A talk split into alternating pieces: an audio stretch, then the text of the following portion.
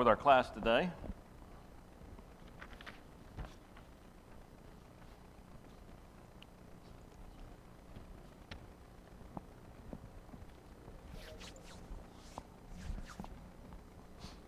Okay, well, welcome everyone, and uh, glad to see all your bright smiling faces this morning.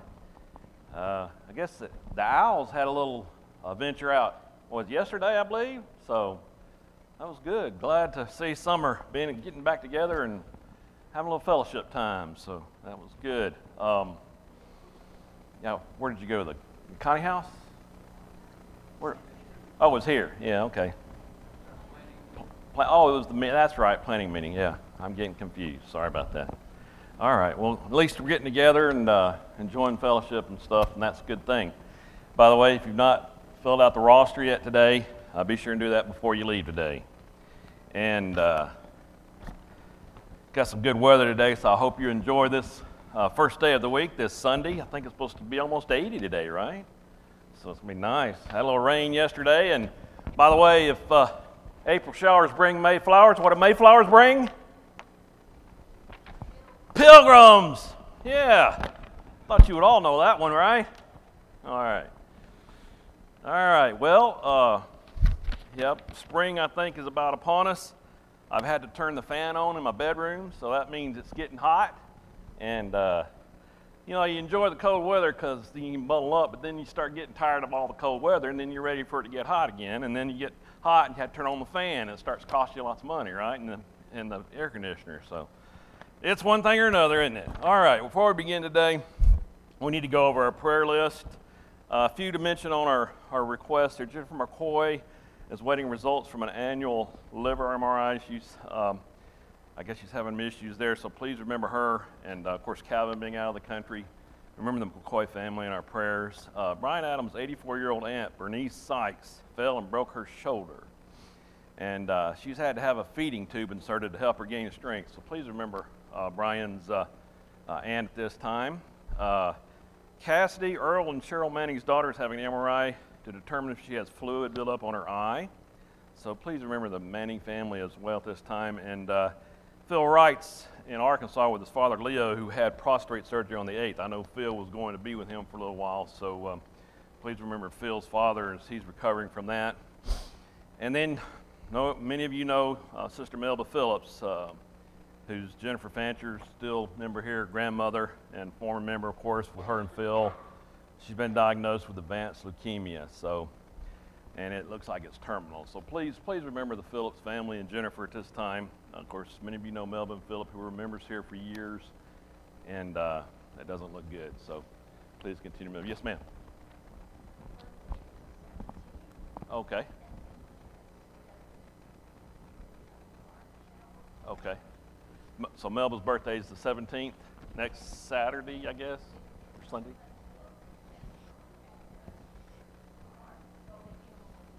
Okay, Emily's requesting a card shower for on her birthday, the 17th, so it's on Facebook. You can look her up and get her address there if you want to send her a card. They're in Chattanooga area. Uh, is it Hixson they're living in? It's Hixson? Yeah, okay, that's what I thought. All right, anybody else we need to be remembering before we begin today? All right, let's go to our Father in prayer at this time before we begin class. Our Father in heaven, we, we praise you and honor you as our God and our Father. Father, and we thank you for the blessings that you uh, have bestowed upon us in this congregation and our families, Father, in our personal lives. And we just thank you for the blessing that you did when you sent Jesus, uh, that we might have a hope of eternal life uh, in the future and, and in this and an abundant life here on earth, Father. We thank you for that blessing. We thank you for the love that you have for us. Uh, that you would send your son as a sacrifice, a sacrificial lamb for us.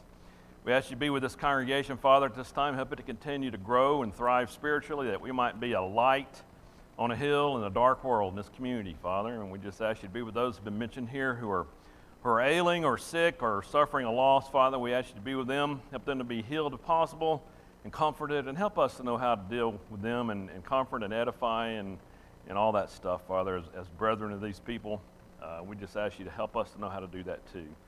Uh, sometimes that's hard to know, and uh, as we've been studying in the book of John about the love we need to have for each other, Father, we ask that you'd help us to, to have that love and that, and that growing, growing spiritual love uh, with our brethren. But as you be with us during this class time today, that we may be able to take something from your word that we can, we can apply in our lives that's, a, that's a, helpful to us uh, spiritually, that we might grow that way and we might be able to apply it and we might be a good example to others around us as well. And Father, we ask you to be with this nation at this time. Uh, uh, help our leaders to somehow seek out your will, Father, that it might be done in this nation and in this world, Father. Uh, it's a dark world, and we thank you for sending your Son into it as we've studied in, in the Gospel of John, uh, who became a light for this dark world, Father, and help us to be able to, to shine that light in a way that, that others can see. Be with us uh, the rest of this month, the rest of this week as we go and work and, uh, and school, whatever it is we're doing, Father. We might be good examples. And we thank you for Jesus Christ who, uh, who died for us. It's in his name we pray. Amen. All right. I mentioned in there we're talking about hope. We have that hope as we've talked about last few weeks, of course. Uh, the book of John is a great gospel to study when we're talking about hope and love and charity and those things. We read about that in what? In 1 Corinthians chapter 13, right? The chapter of love, the, where Paul says, you know, the great, three great things faith, hope, and love. The greatest of these is love. And John, the Gospel of John, is just rampant with that word, right? Rampant with talking about what love is, what love for the Father is, what love for the brethren is, and how we conduct ourselves with that love. And we have that hope. And that hope, it's interesting. Some, hope is something that, when we think about it, what, what do we think about when we think about hope?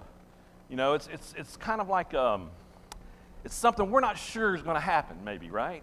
We hope something's going to happen, but we don't know for sure that it's going to happen, right? We hope we're going to be healthy. We hope we're going to find a job when we don't have them. We hope we're going to grow to a ripe old age. We hope things, right? But in the scripture, when we read the word hope, the meaning there is really more about it's assured, it's an assurance, a hope of eternal life that we know we're going to have. We have it now, and it's a promise that we can grasp a hold of. It's a hot promise that we see coming and we know it's going to be there. It's not something we're hoping, we, we think might happen, we wish might happen. If you believe, you know it's going to happen. That's what that means. And I hope that's something, as I just said, that you would grasp onto, that you would try to understand that. We have a hope that's a promise, and that promise is something we can hold on to, and we can be assured that it's going to happen. Of course, We've been reading and uh, studying the Gospel of John the last few months. Let's turn back over to John chapter 20. And of course, we got to read the very scriptures that John wrote that said why he wrote it, right? John chapter 20, verse 30. And truly, Jesus did many other signs in the presence of his disciples, which are not written in this book, but these are written that you may believe that Jesus is the Christ, the Son of God, and that believing you may have life in his name. You see, John's telling us we can have abundant life now, not in the future, not many years from now. It's right now. When you are baptized into Christ, you are baptized into eternal life. We don't really grasp that sometimes, do we? We don't understand what that means. We're always looking forward to eternity, right? But in reality, you're in eternity now. That began when you were born again. That began when you became a Christian. And as we'll see today, that began when you became a child of God. The last few weeks, we've been reading about the greatest prayer ever prayed in the Gospel of John. And so, in previous lessons, we talked about how it's kind of divided. You can kind of see a division that Jesus prayed there. The first few verses, he's praying for himself more or less. He's saying, Father, glorify your Son. He was saying, Glorify me. Put me back to that glory I had with you before the creation of the world.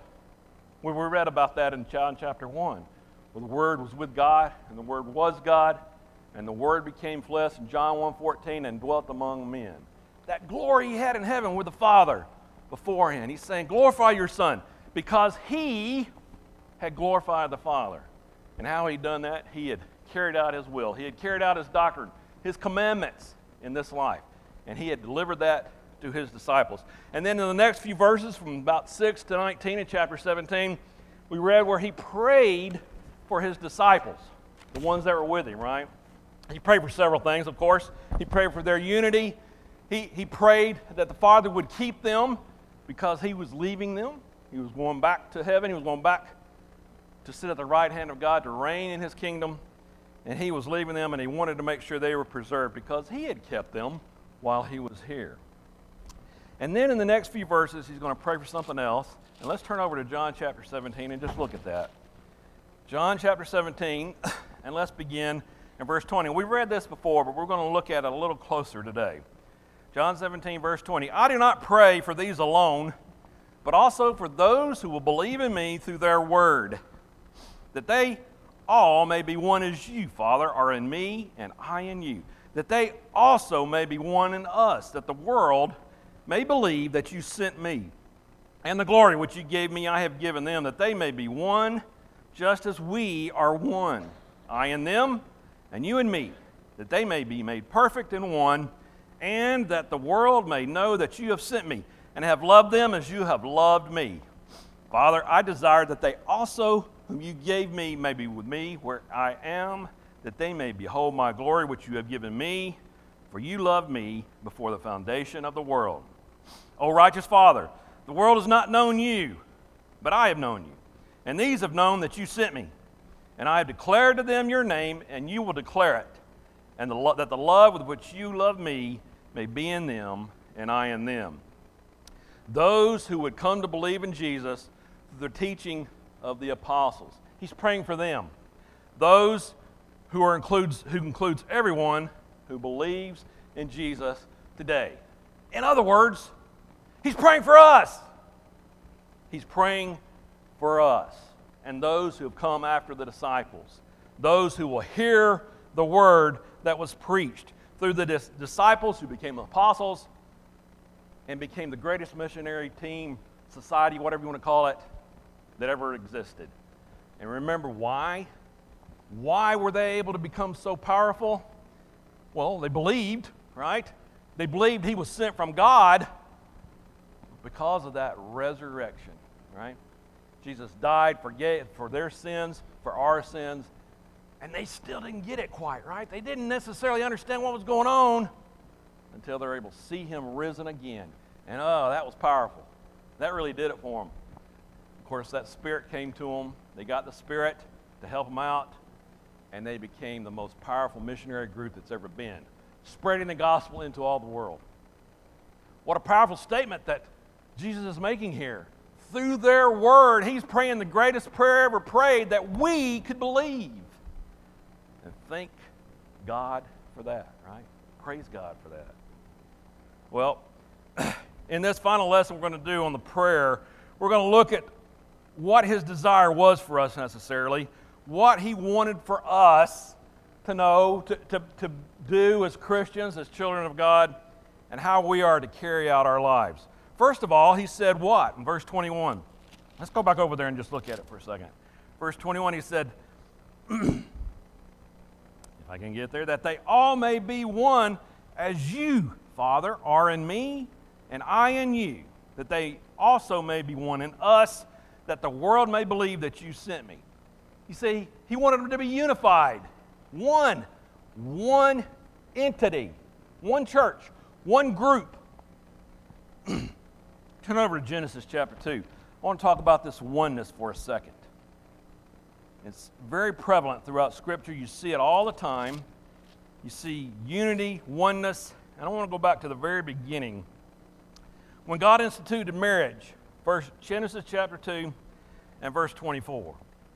Let's read that along with me. Therefore, a man shall leave his father and mother and be joined to his wife, and they shall become one flesh. And they were both naked, the man and his wife, and they were not ashamed. Now, I read that to kind of point something out here. Jesus is saying he want, he's praying for us to be unified just as he is with the Father and the Father and him. All right? And of course, you could add the Holy Spirit there. We know the Godhead as being one, the triune, the, the Trinity, and uh, the Godhead and, and is one in three different distinct personalities or persons. In the same way, we could see marriage that way, right?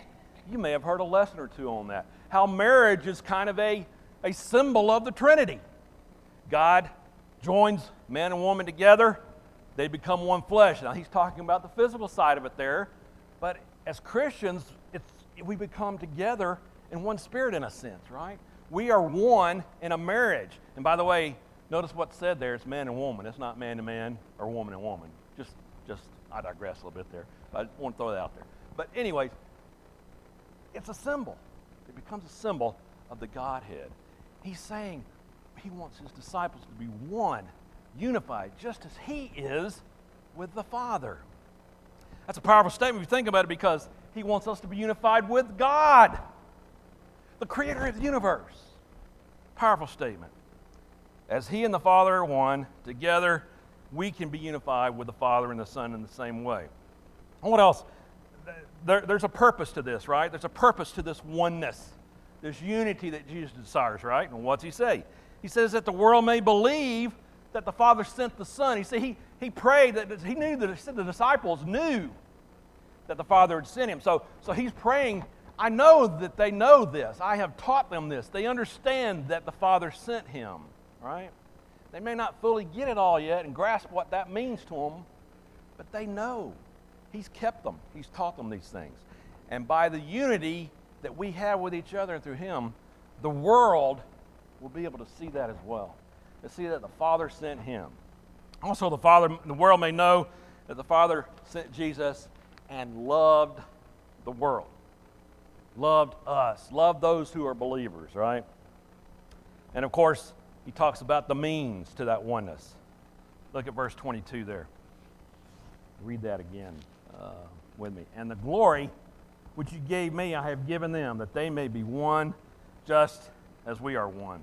You see, when we're unified, when we're together, when we are following the commands of God, when we are living as children of God, we are showing the glory of God in Christ. We are glorifying God in everything we're doing in that way. Here's what I want to talk about. I mentioned about the children of God. In your outlines, uh, Mr. Copeland talks about some quotes. He has some quotes from B.W. Johnson, who wrote some commentaries, and he offers some insight into that glory. He says, God gave Christ the glory of sonship, and this resulted in their unity. In other words, he's saying God sent the Son, and they were unified because of that sonship he gave them. So Christ gives his disciples the glory of becoming sons of God. And we read that in John chapter 1. This glory, the adoption, and the gift of the Spirit should affect that they be one as we, as, they, as we are one. In other words, as we are unified, we become children of God. God gave Christ sonship, and through his, our belief in Him and through our belief in Christ, we become children of God. We are unified. We are one family. We're one group, one entity in that way. Adam Clarke writes it. He says, I communicated to all, he says Jesus' words in this way I've communicated to all those who believe or shall believe in me the glorious privilege of becoming sons of God. That being all adopted children of the same Father, they may abide in peace, love, and unity. You say John 3.16 said, God so loved the world that he gave his, sent his begotten, only, only begotten Son. He loved the world, but that doesn't mean the world is going to be saved, all the world. Only those who believe. Only those who become sons of God. So there is a love for the sons of God that he's talking about here, a unity that we have with him. We're unified in fellowship, sonship, just as Christ was with him. What a wonderful thing. Another reason he's, he's praying this is that we behold his glory. Look over there in verse 24 again. He says, Father, I desire that they also, whom you gave me, may be with me where I am, that they may behold my glory which you have given me. Or he talked about the first part of this prayer where he says, Father, glorify your Son. In other words, put me back. Put me back to where I was before the creation world. I want that glory. Put me, establish that glory again. And he's praying here, he wants us to be able to witness that glory. We can't. We can't yet in the flesh. The disciples couldn't at the time. They're not, they're still in the flesh. They can't witness that glory. And he's going back, but he's praying for that. He's praying that we behold his glory. That is in heaven as he had mentioned earlier in John 14, using the futuristic present form of speech. And let's just turn over there, John 14, and let's read again what he said there. We studied this a few weeks ago, but let's look at verse 1. Let not your heart be troubled. You believe in God, believe also in me. In my Father's house are many mansions, and if it were not so, I would have told you. I, I go to prepare a place for you.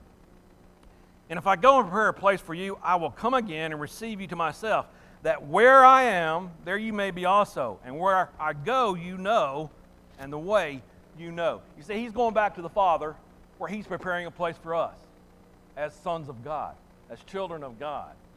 We can't witness that glory he has in heaven yet, but he wants us to. He's praying for that. He's praying that we'll behold his glory. And we can see some of that here while we're on earth, right? We can see some of the. When you see fruit, right, from, from serving in the kingdom, from working in the vineyard, you kind of behold a little bit of that glory, right? We're glorifying God in that respect. And that's not something that's necessarily tangible, something we can just see, right? Not something that we're going to, like we can, we're going to be able to see in heaven, right? what a glorious time that's going to be, right? What a joyful time that's going to be. We met a year or two ago, a couple of years ago, we did a study on angels. Remember that? Some of you were in this class. And we talked about what heaven looks like.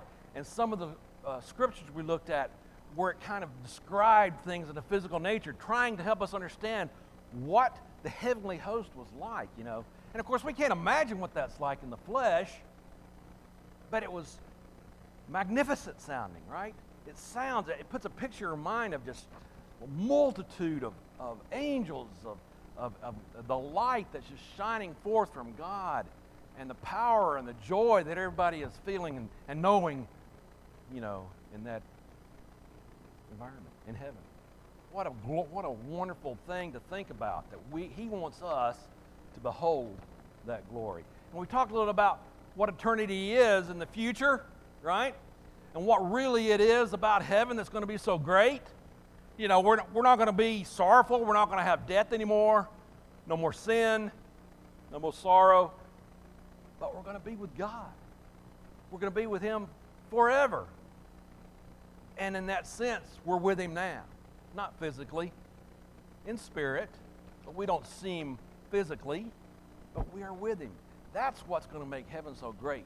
That joy is going to be fulfilled through seeing His glory, through being with God, beholding His glory. He wants us to behold His glory that was given to Him by the Father. If you read the rest of verse 24 there, He says, For you loved me before the foundation of the world. He gave Him that glory even though He sent Him to die for us. Remember, Jesus, said, Scripture says, He lowered Himself a little lower than the angels, became flesh for us, became a sacrifice for us.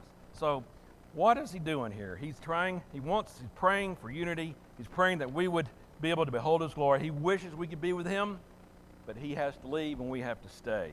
We have to be here in the world to take care of things. Want you, let's turn over to Revelation. I, I want to read a passage from Revelation chapter 5 just to talk about his glory a little bit there because it's something that it's so hard to grasp sometimes, right? What, what does that mean, the glory of God? And Revelation is very figurative, right? We have some very figurative pictures, of visions we see.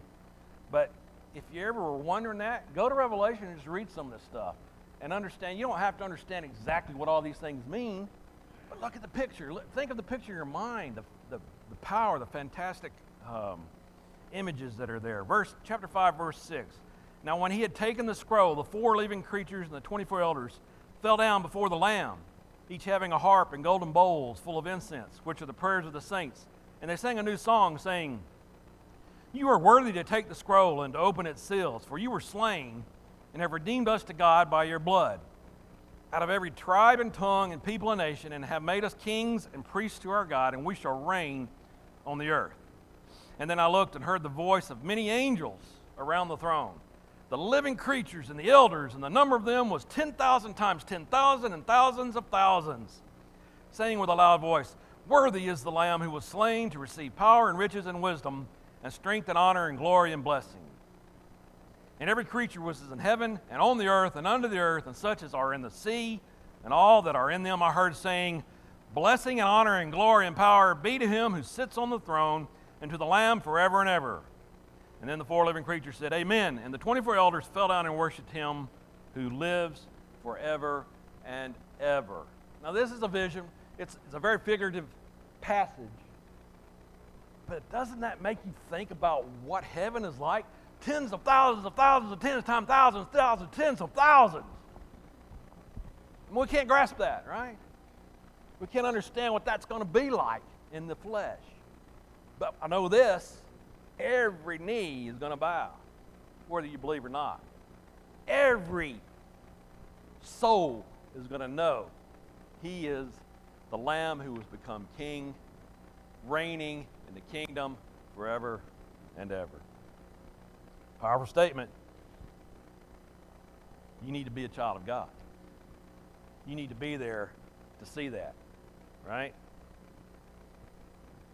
Well, talks about the means, talks about what that's going to uh, do, what, what that means for us in the future, those who are taught by the apostles, and then also he prays something else. Look at verse 23.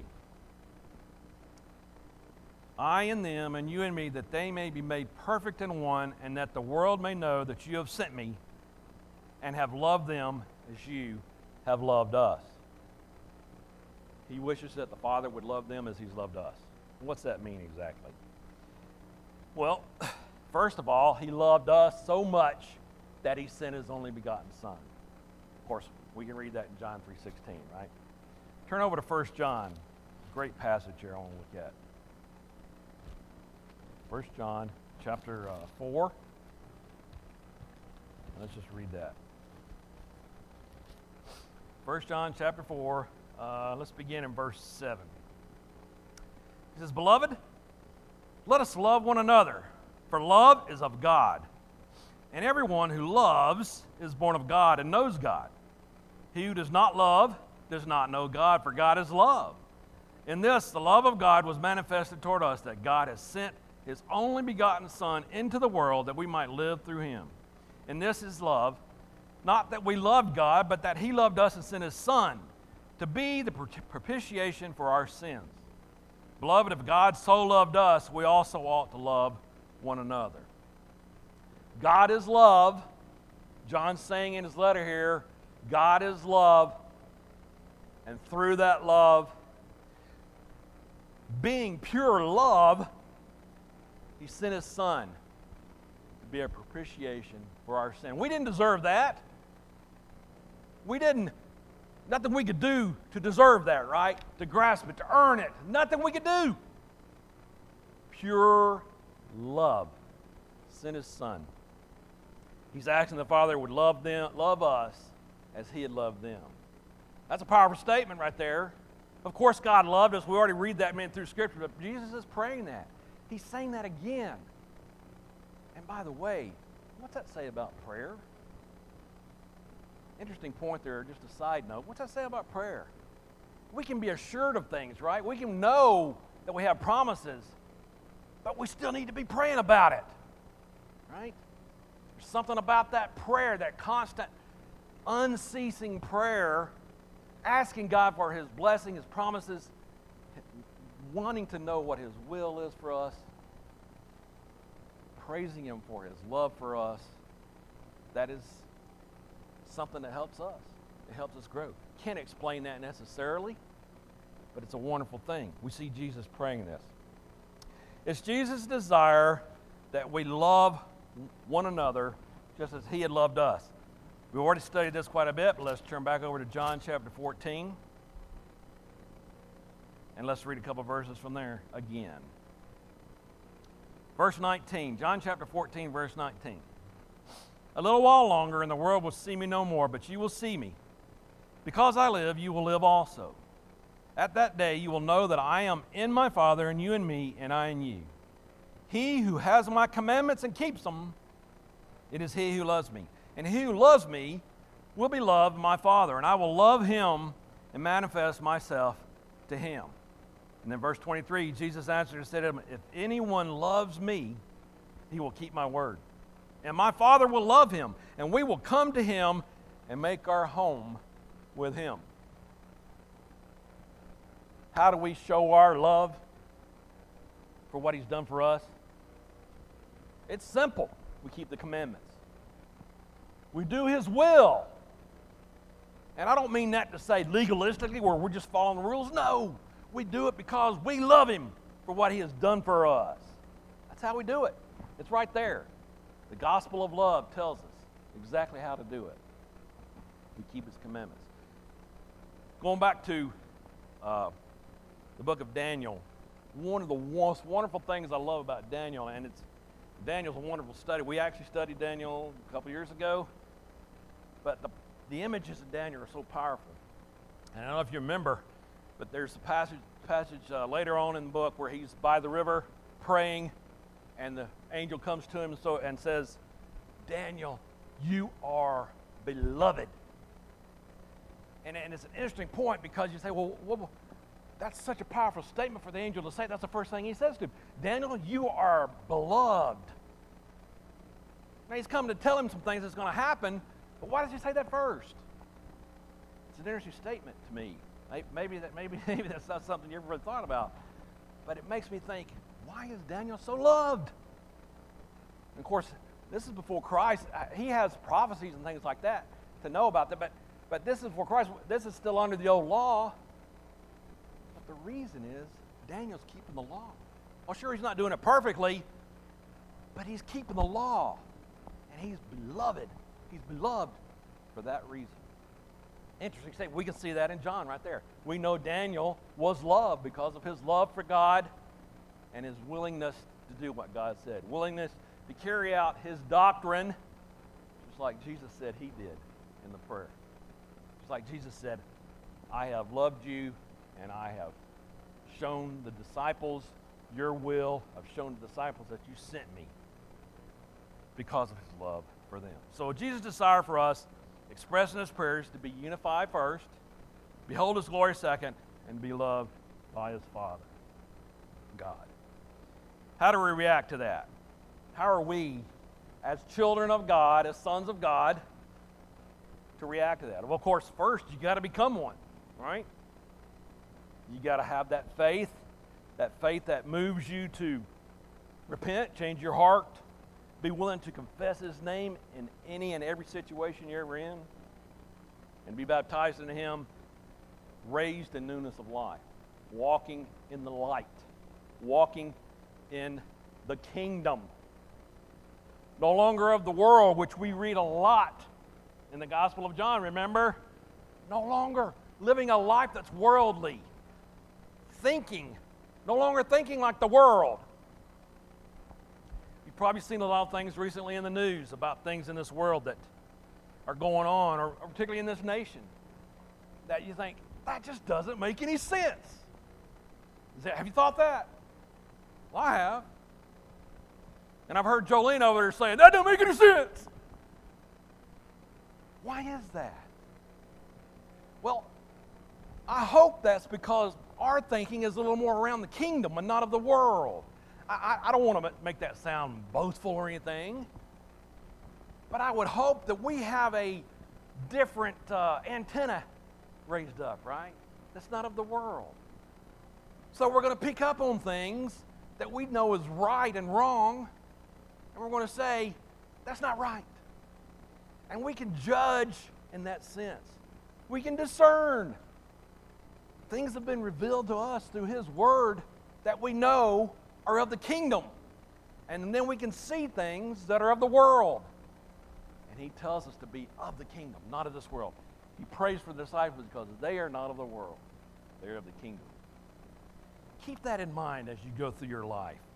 You are of the kingdom. You've been sanctified, you've been set apart.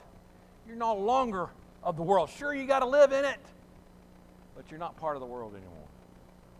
Powerful thing. Turn over to Ephesians chapter 4, and let's read a powerful few verses here. I love these verses, they're so good. Ephesians chapter 4. Read them with me and keep these in mind. Ephesians chapter 4, verse 1. I, therefore, the prisoner of the Lord, beseech you to walk worthy of the calling with which you were called, with all lowliness and gentleness, with long suffering, bearing with one another in love, endeavoring to keep the unity of the Spirit in the bond of peace. Notice these next few verses. There is one body, one Spirit, just as you were called in one hope. And by the way, that's that hope that we are assured of. One hope of your calling, one Lord, one faith, one baptism, one God and Father of all, who is above all and through all and in you all. I believe there's seven ones there. The first thing we need to do is being preserved in unity of the Spirit in oneness. Keeping the seven ones, understanding, studying, serving, being in prayer about them, understanding what that's about. Unity.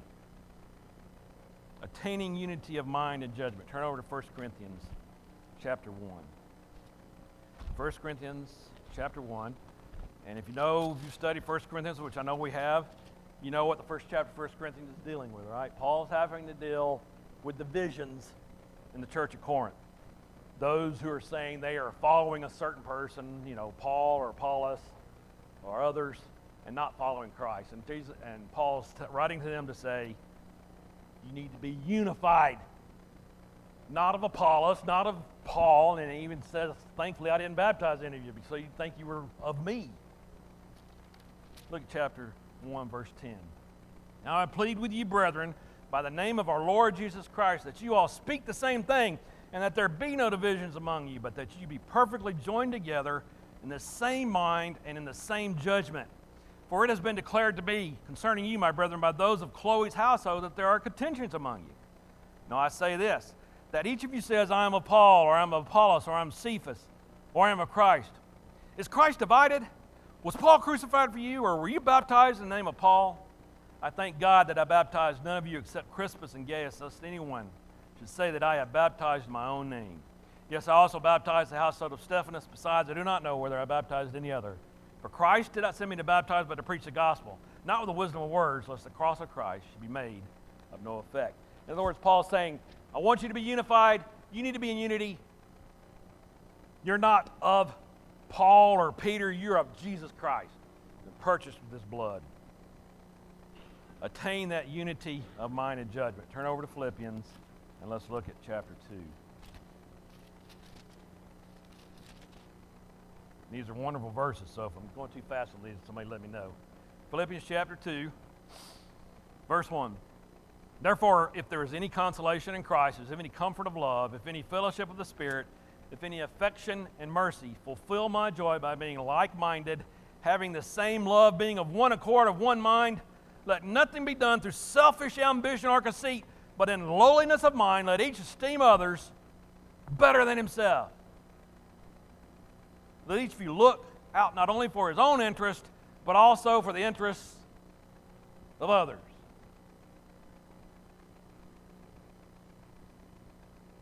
Do we look out for the interest of others, particularly in the church?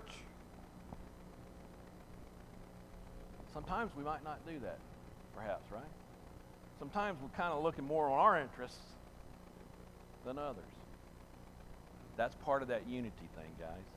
That's part of being unified. One. We are one together. Just like a marriage.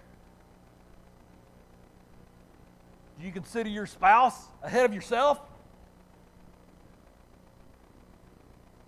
God considered you ahead of himself. He sent his only son. In that same sense, unity requires us to consider others ahead of ourselves. That's one way we show it. What else does he ask us to do? To walk in faith. Turn over to Hebrews chapter 3. Let's look at something there. And I know we're jumping around a little bit in here, but these are, these are wonderful verses and passages to keep in mind and, and more so because it applies to us in this day. Hebrews chapter 3, uh, beginning in verse uh, 12.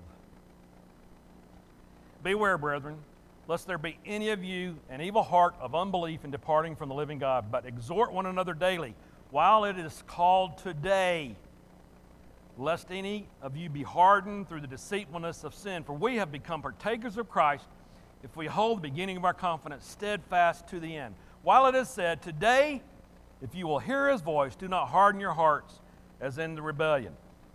We got to walk in faith. That's a response. And we have to stay steadfast until the end. There is a danger of developing a heart of unbelief. The deceitfulness of sin creeps in. Sometimes you don't even realize it.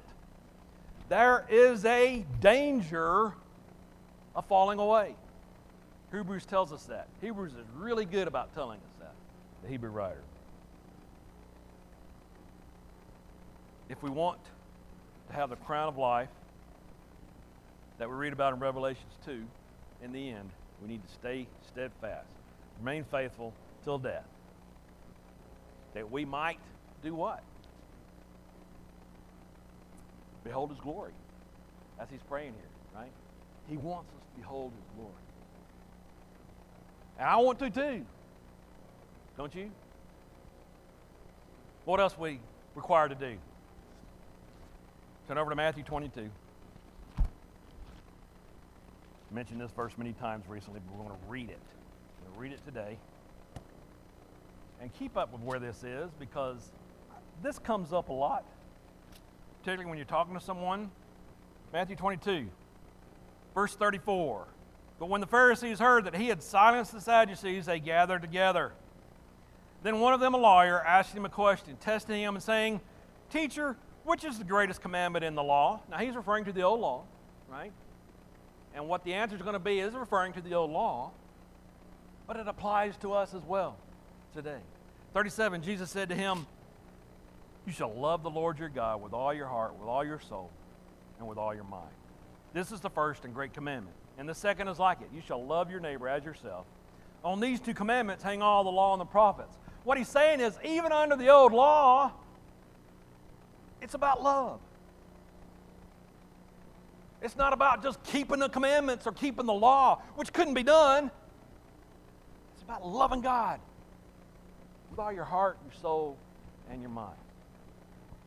So, what are we to do?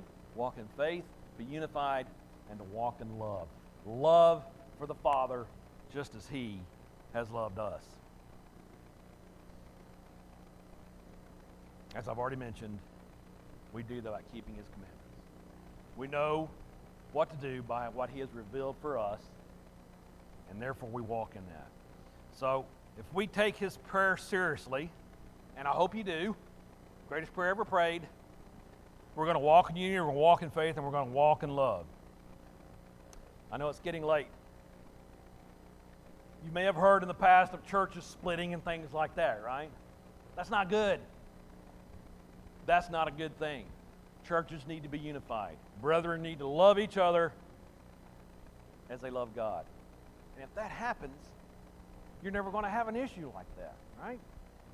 If you're truly looking out for each other, you're not going to have issues like that. So let me encourage you to keep walking in the light as 1 John 1 says, that you may share in the fellowship with God and Jesus, and that our joy may be full. You can have an abundant life in this life. You're living in eternity. What a great promise that is. and here's another one I forgot to mention. Kay Baker's going to be having a cardio PET scan this Friday, so please remember Kay in your prayers as well. Um, time is up. You're dismissed.